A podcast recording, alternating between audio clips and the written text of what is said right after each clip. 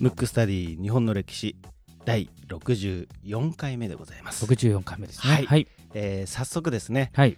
リクエストフォームはい。読みたいと思います。ラジオネームトラえー、と いきなり詰まってる、はい。トラトライリンガールトライリンガールさんから。なるほど。はい、えーリクエスト人物出来事日本とフランスの関わり、うん。その理由ですね。アメリカボストンにある大学院で農業食環境について学んでいます。と。すごいですね。すごい、はい。すごいですね、はい。え小さい頃からアメリカ生活が長くうん。日本近代史以外のことを詳しく学ぶ機会がなかった私ですが、うん。このポッドキャストに出会ってから、はい。ますます日本の歴史のことを知りたくなりました。おありがたいですね。はい。嬉しいですね。通学もより楽しくなりました。うん。びっくりマーク来てますから、うん。リクエストの方ですが私は中学の時からフランス語を学んでいてとてもフランスの文化や歴史に興味があります、うん。しかしあまり日本とフランスの歴史上の関係を知りません。何か日仏関係を表す面白い出来事があったらぜひ知りたいですと。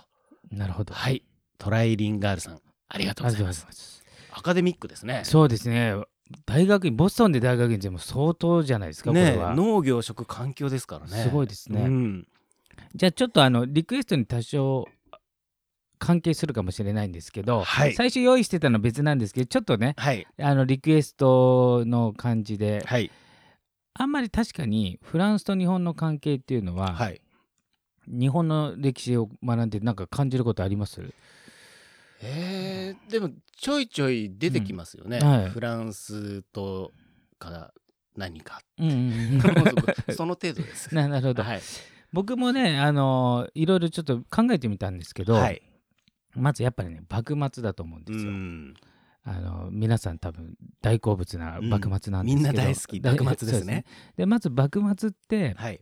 えーペリーがこう来航しました、はいそこから、まあ、ざっくり言うとその辺から幕末が始まるんですけど、うんうん。であのどこかのエピソードのところでも似たような話はしたかもしれないんですけど、はい。アメリカが最初に来たんですけど、うん。その後ってアメリカってあんまり出てきた記憶ないですか、確かに、うん、あのペリーさんが来てうん。国を挙げましたは必ず歴史で習いますし、はい、その後不平等条約結びましたとか、うん。その後ねあんまり出てこない。出てこないですね、そう。でまあそれはあのーアメリカで南北戦争とか要するに国内がいろいろこう波乱になったんで、はい。実はこじ開けたのはアメリカなんですけど、うん。その後来たのは、えー、とイギリス主にイギリスとフランスなんですよ。はい。でその辺からフランスなんですあ、うん。フランスも関わってくるんですけど、うん。でフランスは、えー幕府に近づいて、うん。イギリスは見てたら、うん。どうも幕府よりも、まあ、薩摩とかねはい、長州とか、うん。倒幕派の方がいいんじゃないかっていうね、ことで結びついたわけです。よ。はい。でまあえっ、とい今から見るとね過去がどうなったか結末分かりますけど、はい。当時はまあどっちが勝つか分からないから、うん。まあ、イギリスとフランスってあの対立関係でありますからね。特にアフリカとかなんてもう二分してますよね、うん。ほとんどどっちかの植民地になってますから。そうでなので戦いがあって、うん。えー、とフランスはね相当あの幕府に偏り肩入りしてたんですよ、うん。で金もガンガン援助してだからもし最後の将軍慶喜がうん。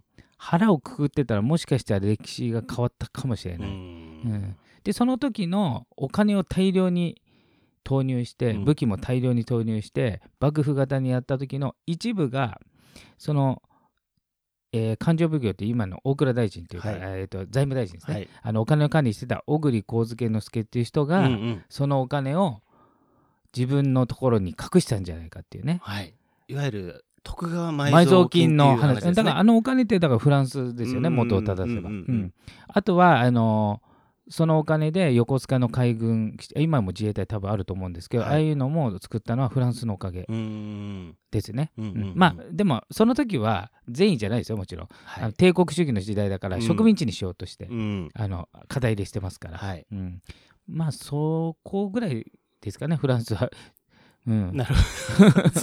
まあそうですよね。でその後はやっぱり東馬が勝っちゃったんで、やっぱりイギリスの影響が大きくなっちゃったっていうね強いですねうんうんうん。うんことだと思うんですけど、なるほど。うん、エピソード的にはそんな感じですけど。なるほどですね。で幕末つながりではい、ちょっとということで、うん。今回のテー今回のテーマは何マでしょうか、坂本龍馬ですね。坂本龍馬に王道に戻ろうかと。王道に行くという形で、うん。はい、ちょっとね、えー最近、うん、あの少しあの、まあ、文吾のリクエストもあったんですけど。明石さんとかね。うん。少しこう王道から外れてたんで、まあ、そういう人もどんどんあのやっていきたいと思うんですけど、はい。まあ、みんな大好き坂本龍馬ということで。そうですね。もう人それぞれ人の数だけ認識がちょいちょい違うんじゃないですか。そうですね。ん。だからあのー文語でいう坂本龍馬はどんなイメージですか？僕はねもうね福山雅治さんっていうね。も龍馬伝。龍馬伝やっぱり龍馬伝ですよ、うん。あのそれまでも何ですか？土佐高知の方で、うん。なんか銅像があるとかね、うんうんうん。あのなんか幕末で活躍したとか、いうのは知ってましたけど、それは学校のうん授業でうん。学んで、うん。でも結局何って聞かれた時に、うん。龍馬伝なんですよ。なるほど、ううんん結構やっぱりねエピソードの多いはい、人物でう、ん。でただあの実は土佐の、うん。まあ豪豪士家臣はい。えー、と土佐って身分制度が武士の中でも2つに分かれて、うん。上司と家臣、まあ、はい。家臣っていうのは豪士とも言いますけど、うん。その豪士出身なんで、うん。やっぱりその土佐では不遇のうん。状態だったのでやっぱりあの西郷さんとかね、うん。あの木戸とかっていうのは、その藩の重役だったんで、はい。だからちょっと立場がだいぶ異なるっていう、うん。まあ、そこが逆に魅力があるのかもしれないですね。うんうん。下からそうそうなんかのし上がってきたっていう感じの。うん。でただあの全然貧乏じゃなくて、うん。あの究極のお坊ちゃまぐらいの、うん。相当金持ちの出身なんですよ。龍馬さんね。龍馬さんが。だからですね。そう。であの生い立ちがあの家臣要するに武士の下級武士なんですけど、うんそのまあ親戚とかその家がほとんど商売人のうん。家みたいなうんうん。ところで育ってるので、通常の武士とはやっぱりちょっと考え方が違うというか、うんちょっと商売より、はい。うん、だから実はまあいろんな人がいろんな評価をしてるんですけど、はい。坂本龍馬は、うん。意外ともしそのまま生きてたら、うん。幕末、えー殺されずに生きてたら意外と岩崎弥太郎、うんあれ実はあの坂本龍馬のうん。親戚なんですよ、遠い親戚、うん。岩崎弥太郎は知っててまますす知ってます。はい。三菱ですね。そうそう三菱をすごいた、あれよりもすごい財閥を作ったんじゃないかっていううん。評判もあるぐらうい、ん。ちょっとこう商売気のあうるん。感覚を持った武士なんで、うん。ちょっと感覚が違う。うん。し、あとはやっぱりあの生粋の武士とはちょっと違う気質というか、やっぱりなんていうんですか柔軟性があるというかね、はい。あと世界に向いてるとか、うん。そういったものも魅力なんですけど、うんうん。まずじゃあ土佐藩の話をちょっとするとですね、はい。えー、とこの番組でも何度もしてるかもしれないですけど、はい。土佐藩っていうのは非常にちょっとこうなんていうのうーんと位置づけがなかなか難しくて、うん。通常あの、えー大きい藩大藩、うん。えー夕藩とも言いますけど、うん。そういう藩っていうのはどっちかというと徳川よりも古かったり、うん。徳川家に一応表面は服従してますけどちょっとこうよく思ってないみたいなはい。ところがあるんですけど、うん。土佐はうん。もうね徳川に体温がある範囲なんで、うん。藩なんで、うん。えー大したことなかったうん。人が関ヶ原で勝ち、うん。長宗我部という九州あ四国の大大名のところを、うん。まあそこに、まあ、徳川家康が置いたと。うん。ということは出世であの大半を手に入れたんで、はい。もう徳川に恩があるとしか言いようがないうん。状態での藩なんですよ。なるほど。うん。背景としてはそういうことですね。背景としては。うん。だから薩摩とかっていうのは薩摩というのはもう鎌倉時代からの武士なんで、うん。あの徳川よりも格が、まあ、本来は上ぐらい。うん。だし、えー関ヶ原でも敵対してるんで、うん。だから全然立場が違うんですね。うん。で長州もそうですけど、はい。まあ関ヶ原の一応名目上というか実質の大将は石田三成ですけど名目上の大将は毛利なんで、うん。だからもうもろ敵対の大将なんで、っていう背景があるんで、うん。まず土佐っていうのは坂本龍馬が出る出ないに限らず、うん。非常になんていうんですか二重の状態になってるわけですね。うん。だから幕府も倒すのもそうですけど藩の中でうん。支配層の人とそのか上級武士と下級武士うんうのん。ここも対立してるんで、はい。ここも倒して上に行かないといけないんで、なかなかハードルが高いですね。めっちゃハードルが高いんで実はね、土佐藩が一番死んでると思うんですよ。うん。あの幕末の志士。ああなるほど。うんうんうんだから結構多分ね実力者うじゃうじゃいたとうん。思うんですけど、うんあの名をな上げる前うにん。大体死んじゃってるんで、あだから意外と幕末で有名どころっていうのーは、うん。あるなんか重要な出来事をやったから歴史に名を刻んでるんですけど、うん。実力は同じかそれ以上な人でも、うん。試練が多すぎて 早死にしちゃうんで、早死にしちゃうっていうね。うん。だからもしかしたら坂本龍馬クラスはうじゃうじゃいたかもしれない。ううん。んっていうかうじゃうじゃいたと僕は思うぐらいの人なんですよ。まあうん。もちろんその中でも、まあ、別格的な扱いは坂本龍馬ですけど、はい。ただこの歴史から見ると、うん。やっぱり立場がこう土佐の下級武士出身だから、うん。大きい仕事をまあそこまでせずに、ううん。んっていう感覚はあるんですね、うん。僕の中では、うん。いろんな諸説ありますけど。うんでな一番は何といっても、うん。えーとまず土佐からはい。こう、脱藩しないといけないんですね。そうですね。うん。あのなぜかっていうと土佐だとうん。重要なポジションじゃないから何にもできないので、うん。で、えーその中で土佐の中の下級武士たちでうん。どうしようかって言った時に一つはあの竹ちゃんペータが、うん。この人は組織として土佐藩を何とかしようとしてうん。あの幕府と戦おうとした、はい。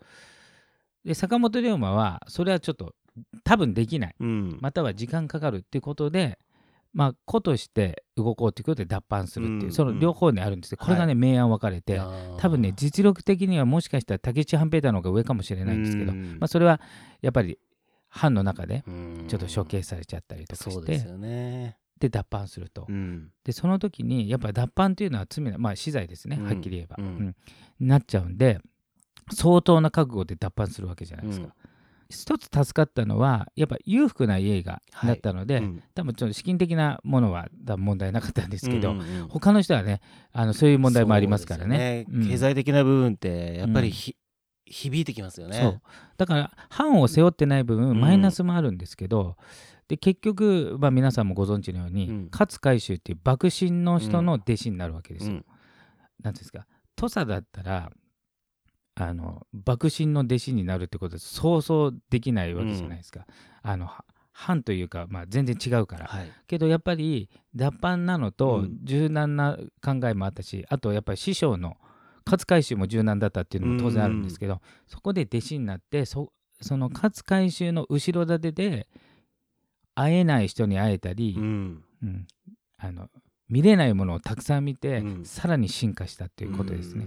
ぱ誰と出会うかっていうことです。ごい大事ですね。うんで勝海舟がそあのそのいろいろねあの偏屈な人なんですけど、うんちょっとこう生き方もなんかす筋が通って、はいあんまりなんていうんですかねあの万人受けはしないけどうん玄人受けする人なんですけどね。うんうんで勝海舟自体がなんていうんですかねそういうのをなんか許せる度量があったっていうのが、うんまず坂本龍馬をこうの個性を生かすっていうかね、うんうんうん。才能を伸ばす。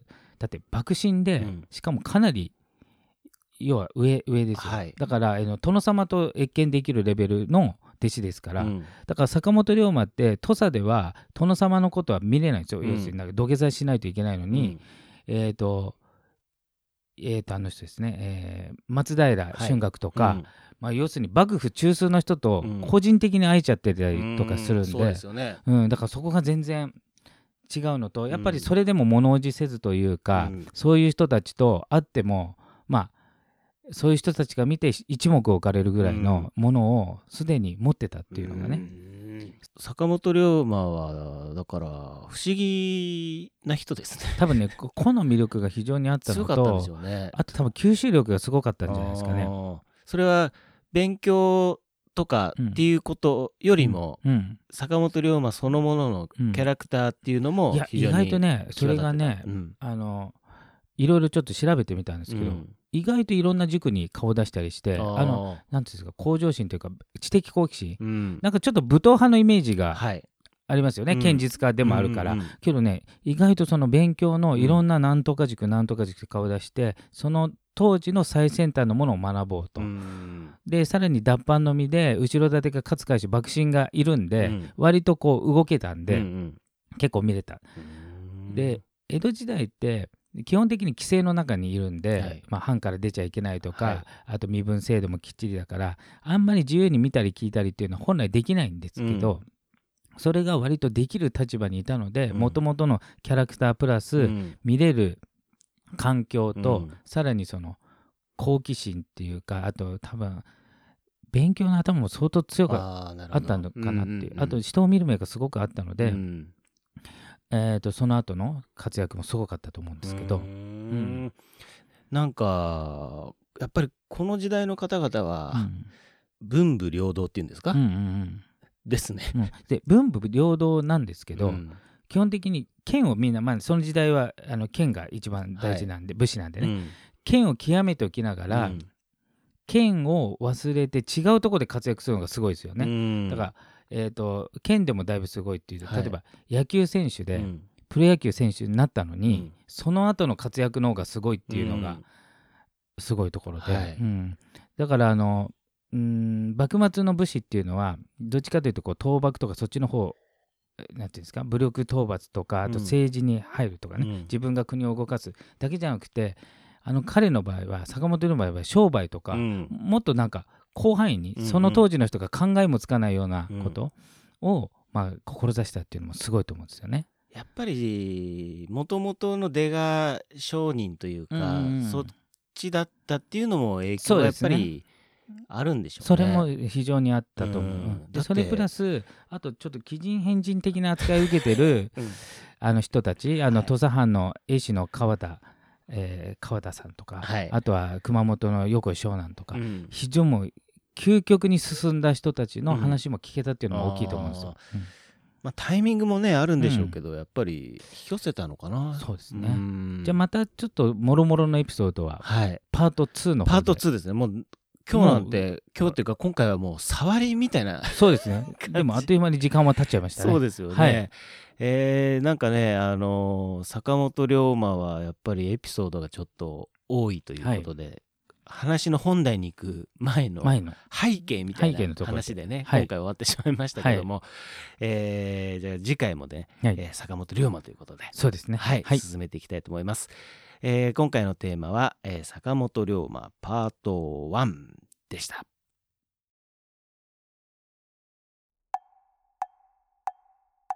むくむくラジオだべ。